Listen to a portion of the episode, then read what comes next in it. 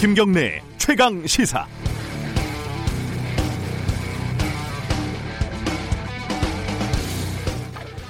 모든 것을 바쳐서 임했던 치열한 승부가 끝난 뒤에 패배를 인정하는 것은 결코 쉬운 일이 아닙니다. 아니나 다를까 미래통합당 지지층에서 사전투표 조작설 같은 일종의 음모론이 떠돌아다닌다고 합니다. 차명진 씨 같은 사람들이 동조를 하는 걸 보니까 어떤 이들에게는 이게 마지막 동화출 같이 보이기는 하겠다 이런 생각이 들었습니다. 과거에도 비슷한 사례들이 있었죠. 2012년 대선에서 박근혜 후보가 당선이 되자 아, 개표 부정 의혹이 끊임없이 제기가 됐습니다. 저도 제보를 받아서 관련 의혹을 취재를 해본 적이 있었지만 결과적으로는 근거가 미약한 음모론 수준이었습니다. 하지만 이후에 김어준 씨가 더 플랜이라는 영화를 들고 나와서 개표가 누군가의 커다란 계획, 계획에 의해서 조작됐다. 이런 음모론을 공식적으로 제기를 합니다. 일이 커진 거죠. 통계니 K값이니 과학의 옷을 입혀서 그럴듯하게 들렸지만 결국은 과대망상에 가까웠습니다. 이 음모론의 중대한 오류가 입증이 됐지만 김어준 씨는 다른 근거를 제시하거나 대중에게 사과를 하지는 않았습니다. 지금 강용석 씨 등이 제기하는 사전선거 조작설과 과거 김어준 씨 등이 제기한 개표 조작설의 공통점은 쉽게 설명하기 어려운 확률적인 현상 하나를 잡아낸 뒤에 이건 누군가가 만들지 않으면 누군가가 계획하지 않으면 나오지 않는 숫자다. 이렇게 말을 하는 겁니다. 과학적으로 충분히 가능한 숫자라는 사실은 이들에게 중요하지 않았죠.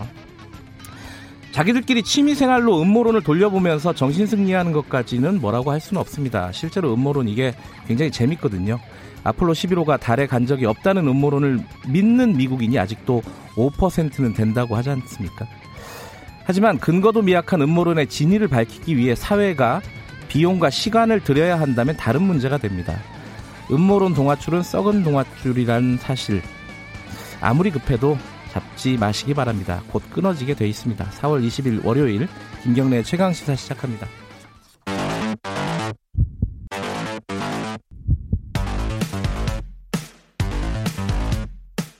오늘 아침 가장 뜨거운 뉴스 뉴스 unboxing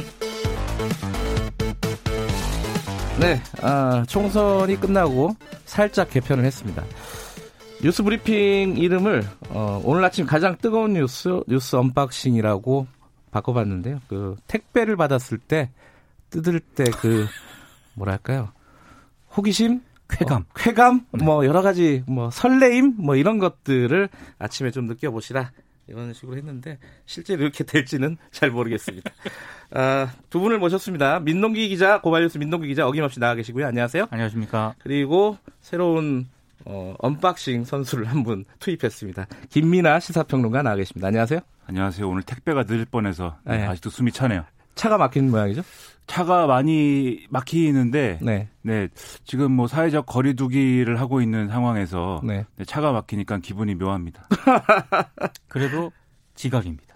네. 첫날부터 지각을 하셨기 때문에. 아 근데 시사평론가라고 부르는 게 맞나요? 작가라고 부르는 게 맞나요? 어떻게 부르는 게 맞습니까? 뭐 시사평론가나 작가나 본질적으로는 직업이 없다는 거 아니겠습니까? 네. 뭐라고 부르셔도 뭐 관계는 없는 것 같습니다. 알겠습니다. 대충 부르도록 하겠습니다. 예, 제가 오프닝에서 얘기했는데 이 사전 투표 부정 개표 뭐 이게 뭐 뭔지 모르겠습니다. 어쨌든 음모론들이 좀 나오고 있는 것 같아요. 이게 지금 어디서 얘기하는 거죠? 그 가로 세로 어쩌고 하는 데서 얘기를 하는 거죠. 거기서도 얘기를 하고요. 예. 그다음에 이제 차명진 전 의원 등이 또 동조를 하면서 예, 굉장히 좀 문제가 좀 커지긴 했는데요. 네. 근데 가능성이 좀 희박합니다. 네. 오프닝에서 말씀하신 것처럼 이게 현실적으로 가능하려면은 최소한 그 수도권 등에서 여러 부정이 있었다는 그런 얘기인데 여기에 손발을 맞춰야 되는 사람들 규모가 어마어마해야 되거든요. 음. 현실적으로 좀 불가능하다 이런 얘기가 많고요.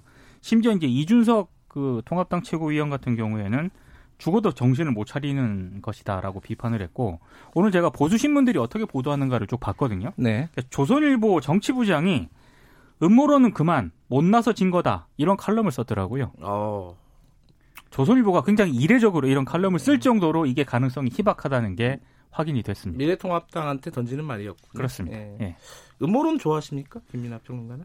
저는 이제 음모론도 사실 제가 사석에서는 저는 뭐난 명탐정이다 이런 얘기도 하는데 어떤 여러 이제 그 팩트들을 가지고 네. 이 팩트들 사이의 어떤 맥락을 찾아내고 뭐 그걸로 스토리를 만들고 그런 거는 뭐 혼자 즐겨하는 편인데 네. 그것도 어느 정도의 현실성이 있어야 되지 않겠습니까? 네. 문학에 보면은 핍진성이라는 개념이 있는데 아, 말이 너무 어렵군요.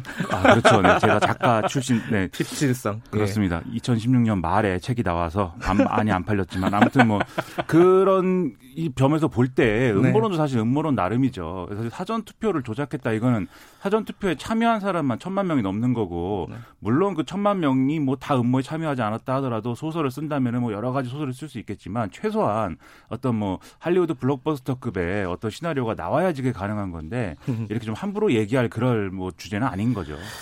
이게 사실은 이런 얘기가 나오는 게 이제 미래통합당의 어, 엄청난 참패 이것 때문에 지금 나오는 거 아니겠습니까? 지금 그 내분을 좀 수습하고 수습하고 있는 과정인데 이게 좀 잘 안 되고 있어요.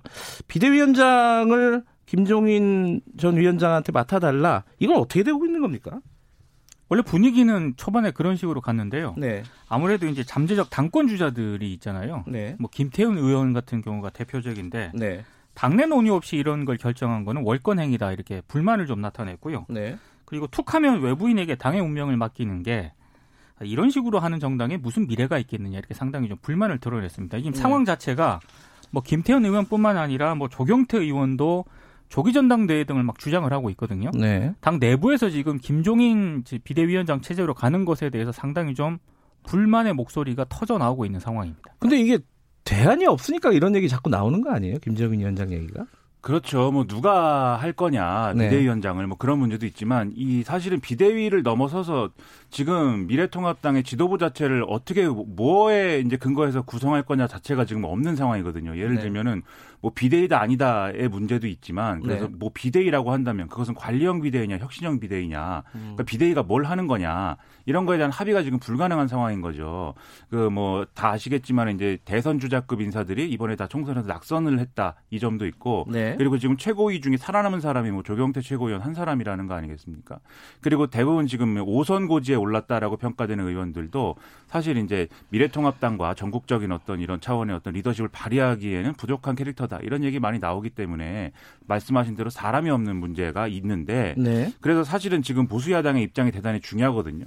예를 들어서 어, 김종인 위원장이 와서 비대위를 맡는다라고 하는 전제가 있다 하더라도 김종인 위원장이 연말까지 예를 들면 권한이 이제 보장이 되는 거냐 이것도 사실 하나의 쟁점인 것이고 김종인 위원장은 연말까지 자기가 정권을 행사할 수 있다면 비대위원장을 맡을 수 있다라는 취지로 뭐 얘기를 한 걸로 언론에는 보도가 되고 있는데 이렇게 가능한 거냐 이것도 이제 의문인 것이고 그리고 과거에 이제 강력한 비대위가 존재할 수 있었던 이유는 예를 들면 이제 새누리당의 박근혜 비대위라고 했을 때는 박근혜 전 대통령이 이제 어 강력한 잠재적 대권 주자였기 때문 아니겠습니까? 네. 근데 말씀드린 대로 지금 그런 상황도 아니고 그렇다고 공천권을 줄수 있는 것도 아니고 수단이 뭐냐는 거죠. 그래서 계속 이런 좀 아무것도 결정하지 못하는 그래서 교착 국면을 만드는 사태가 될 수도 있기 때문에 저는 상당히 많은 걱정을 하고 있습니다.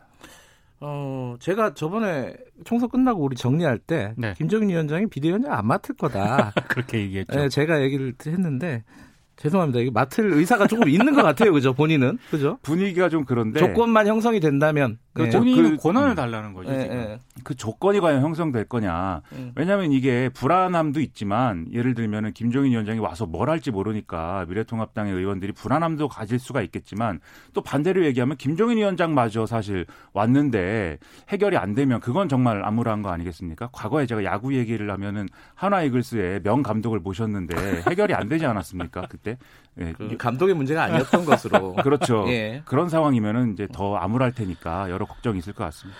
아, 미래통합당 얘기는 뭐 차차 하도록 하고요. 근데 지금 사실 이긴 선거에서 승리한 여당 입장에서는 가장 발등에 불이 떨어진 게 100만 원 지원금 이거를 어떻게 할 것인가. 총선 때 전 국민에 확대하자는 식의 얘기들이 좀 있었어요. 여당에서. 그죠? 그렇죠. 예, 이거 지금 어떻게 되고 있습니까? 이게 일단 그 어제 오후에 정부 여당 그다음에 청와대 이제 고위 당정청 협의를 했는데 네. 그래서 여기서 이제 논쟁이 오갔다고 합니다. 그래서 어 여당은 총선 때 그 100%전 국민에게 다 준다고 약속을 했기 때문에 네. 지금 다 줘야 된다 이렇게 주장을 했지만 기획재정부는 우리는 돈을 아껴야 된다. 아, 이런 입장을 계속 고수하면서 원칙을 지키겠다라고 해서 뭐 결론은 못 내렸다라는 건데요. 네. 어쨌든 여당은 상당히 이제 의지가 강력합니다. 그래서 지금 뭐 추가로 재정 소요되는 부분에 있어서는 지금 어 원래 지금 2차 추경액이 이제 9조 한 6천억 뭐 그 정도 되는 네. 것 같고 만약에 여기에 100%로 지금 뭐 지급 대상을 늘리게 되면은 3조 원 이상이 이제 들어가게 되는데 그 부분에 있어서는 적자 국채 편성까지도 감수할 수 있다 이런 주장을 하고 있기 때문에 전반적으로는 어쨌든 뭐100% 다 주는 방향으로 논의가 정리되지 않겠느냐라는 게 언론의 이제 대체적인 시각인 것 같고요. 그래서 오늘 이제 당장 오늘부터 정부가 이제 2차 추경안 시정 연설을 하면서 이 논의가 국회에서 진행이 될 거거든요. 과연 이제 여야 간에 어떤 상황으로 어떤 맥락으로 논의가 이것 관련해서 가느냐 이게 지금 핵심 포인트라고 할 수 있습니다. 미래통합당이 이제 어떤 입장을 가지느냐 왜냐하면은 어 황교안 대표가 전 대, 전 대표라고 해야 되나요 이제 전 대표죠. 그죠. 그렇죠, 네. 네. 황교안 전 대표가 어, 총선 기간 동안에 정국민한테 주자고 했어요. 액수는 조금 다르지만 방법도 약간씩 다르고. 네. 그래갖고 요번에 이제 이 추경안을 어, 예, 어떤 입장을 과연 가질 것이냐. 헷갈리는 게 지금 21대 국회가 아닙니다. 지금 20대 국회라서 그 의석수가 그대로 있는 거예요. 그죠? 미래통합당이 어떤 입장을 가지느냐. 어떻게 지금 전망을 하십니까? 근데 미래통합당 김성원 대변인이 네. 한겨레 기자하고 통화를 했더라고요. 네. 초당적으로 이 문제에 대해서는 협력을 하겠다. 일단, 예, 일단 기본적으로는 그렇게, 그렇게 얘기를 예. 했는데, 근데 이것도 잘 봐야 될 게요. 일단 김성원 대변인의 이 발언이 미래통합당 내부에서 어느 정도 내부 논의를 거쳐서 나온 발언인지를 일단 확인이 안 된다는 거고요. 음... 지금 미래통합당 내부가 굉장히 복잡하지 않습니까? 그러니까 본인 개인 의견일 수도 있고 네. 그이 발언 가지고 또 미래통합당 내부에서도 논란이 벌어질 수도 있고요. 네. 그래서 초당적으로 협력하겠다라고 하는 거는 그냥 그 이상의 의미는 없는 것으로 봐야 될 것 같고 네. 오늘 미래통합당이 또 의원총회를 하지 않습니까? 여기서 뭐 이런저런 얘기가 나올 것 같은데 사실 이 문제와 관련해서 미래통합당이 흔히 말하는 당론 입장 정하기가 상당히 쉽지 않을 것 같습니다. 이걸 가지고 근데 되니 안 되니 국회가 막 싸움이 벌어지 분위기는 아니지 않습니까 지금 그죠? 그렇죠. 그래서 예를 들면은 과거처럼 이제 지금 보수 야당이 아, 좀 지지층 결집이라든가 자신들의 어떤 단결을 목적으로 해서 대여 강경론을 꺼내드는 거는 쉽지 않은 상황이고 그러니까요. 그래서 이번 기회에 그럼 총선에 어떤 민의나 이런 것들이 있으니 확인된 게 있으니 이거를 받아들이는 차원에서 합리적이고 중도적인 리더십으로 전환을 하자 이런 논의도 제 생각엔 가능할 수도 있겠는데 그런데 지금 오늘 이 시점에서 가장 가능성이 큰 거는 사실 아무것도 결정 못 하는 거거든요. 저도 거기 더 네. 가능성이 네. 많은 것 같습니다. 그러면 아무것도 결정 못 하고 아무 아무런 태도도 못 취하지 않으면 사실 그런 그러면 여당 입장에서는 나름대로 또 어떤 강경책을 쓸 수밖에 없는 거 아니겠습니까? 이런저런 음. 뭐 여러 가지 뭐 이 수단을 통해서 네. 그런 거를 볼 때 그렇게 되면은 사실 오히려 교착 국면이 형성된 걸 뚫으려다 보니까 서로 이제 부딪히는 형국이 될 수도 있기 때문에 그렇게 되면은 사실 또 우리 국회가 마지막까지 20대 국회가 그 안 좋은 평가를 받으면서 끝나는 그런 상황이 될 수도 있겠다 이런 생각이 든다는 거죠. 근데 이건 되게 부담스러운 부분일 거예요. 왜냐하면은 이게 100만 원 지원금 지급하는 거는 굉장히 시급한 상황이기 때문에 그렇죠. 시간이 문제이기 때문에 이걸 질질 며칠이라도 끄는 모습을 보이면 국민들이 총선 왜 했냐 뭐 이런 얘기가 반드시 나올 거거든요. 그죠? 그렇죠. 그렇기도 하고 음. 그리고 그렇기 때문에 사실 빨리 이 논의를 마무리 짓는 게 중요한데 음. 모르겠습니다. 리더십이 형성이 안 되니까 지금 언론에도 각기 나와 가지고 지금 얘기를 하고 있거든요. 아, 그래. 말씀하신 대로 뭐 대변인 얘기가 있지만 다른 음. 이제 다른 이제 유니스 구현 이런 사람들은 당선인이죠. 네. 이런 사람들은 다 또 이제 신문에 나와서 이제 또 하는 얘기가 이제 포퓰리즘이다 뭐 이런 얘기도 하고 있고 굉장히 혼란스럽습니다. 그 여당의 이인영 원내대표 인터뷰가 예정이 돼 있는데 2부에 저희들이 좀 이 부분은 좀 여쭤봐야 될 것 같습니다. 여당의 전략이 무엇인지. 자, 마지막 뉴스 하나 더 얘기를 해보죠. 그 채널A 기자하고 현직 검사장 유착 의혹 이게 불거졌잖아요. 총선 전에. 네. 이게 뭐 감찰을 한다, 뭐 조사를 한다 여러 가지 얘기 있었는데 결국은 수사로 방향을 잡았어요. 윤석열 총장이 서울중앙지검에 수사할 것을 지시를 했거든요. 네. 근데 이게 고소고발이 모두 세 건이나 됩니다. 어떤 게 있죠? 그러니까 민원연이 고발한 사건이 있는데요. 이른바 채널A하고 검사장 유착 의혹이 하나 있고요. 네. 또 하나는 최경환 전 경제부총리가 MBC 보도에 대해서 이건 허위 사실 유포에 따른 명예훼손이다. 이렇게 또 고, 소한 음. 사건이 있습니다. 이게 또 하나 있고 나머지 하나는 그 보수적 시민단체가 최강욱 열린민주당 비례대표 당선자를 또 고발한 사건이 있는데요. 아하. 그 페이스북에 최 당선자가 채널A 기자 발언 요지라면서 올린 내용이 있습니다. 네. 그 이철 그 신라젠 전 대표가 사실이 아니라도 좋다. 네. 아, 당신이 살려면 유시민에게 돈을 줬다고 해라. 그러면 그것으로 끝이다. 이 부분이 허위 사실이라면서 또 이렇게 음... 고발한 사건이 있는데요. 좀 복잡하네요. 이게. 예, 이세 사건 모두 이제 서울중앙지검이 수사를 하게 됐습니다. 네. 그 첫 번째 사건은 어 우리가 많이 지금 알려진 그 검사와 채널A 기자와의 유착 관계. 그렇죠. 두 번째 사건은 최경환 전 부총리 관련된 MBC 보도가 허위냐 아니냐. 네. 뭐이 얘기. 세 번째는 어 최강욱 지금 이제 당선자가 페이스북에 올린 글이 또 허위냐 아니냐. 그렇죠. 뭐 이 얘기네요. 그죠? 네. 뭐 어디가 어디가 중심입니까 이 셋 중에 김민아 평론가 보시기에는 중심을 굳이 따지자면 이제 민원연이 네. 고발한이 채널 A 기자하고 네. 그다음에 이 어, 뭡니까 성명 불상 검사장 이 네. 문제가 물론 이제 핵심 본류인 거고 네. 나머지는 사실 뭐 그렇게 뭐 물론 본인들 당사자에겐 중요한 건인데 음. 뭐 우리에게는 중요한지는 제가 오늘 이 시점에서는 잘 모르겠는 그런 사건들입니다 사실. 아 원래 말투가 그러신가요? 네, 저의 말투에 상당히 제가 모든 마, 세상 만사에 이제 좀 냉소적이어서 2016년 말에 쓴 책 제목이 냉소사입니다.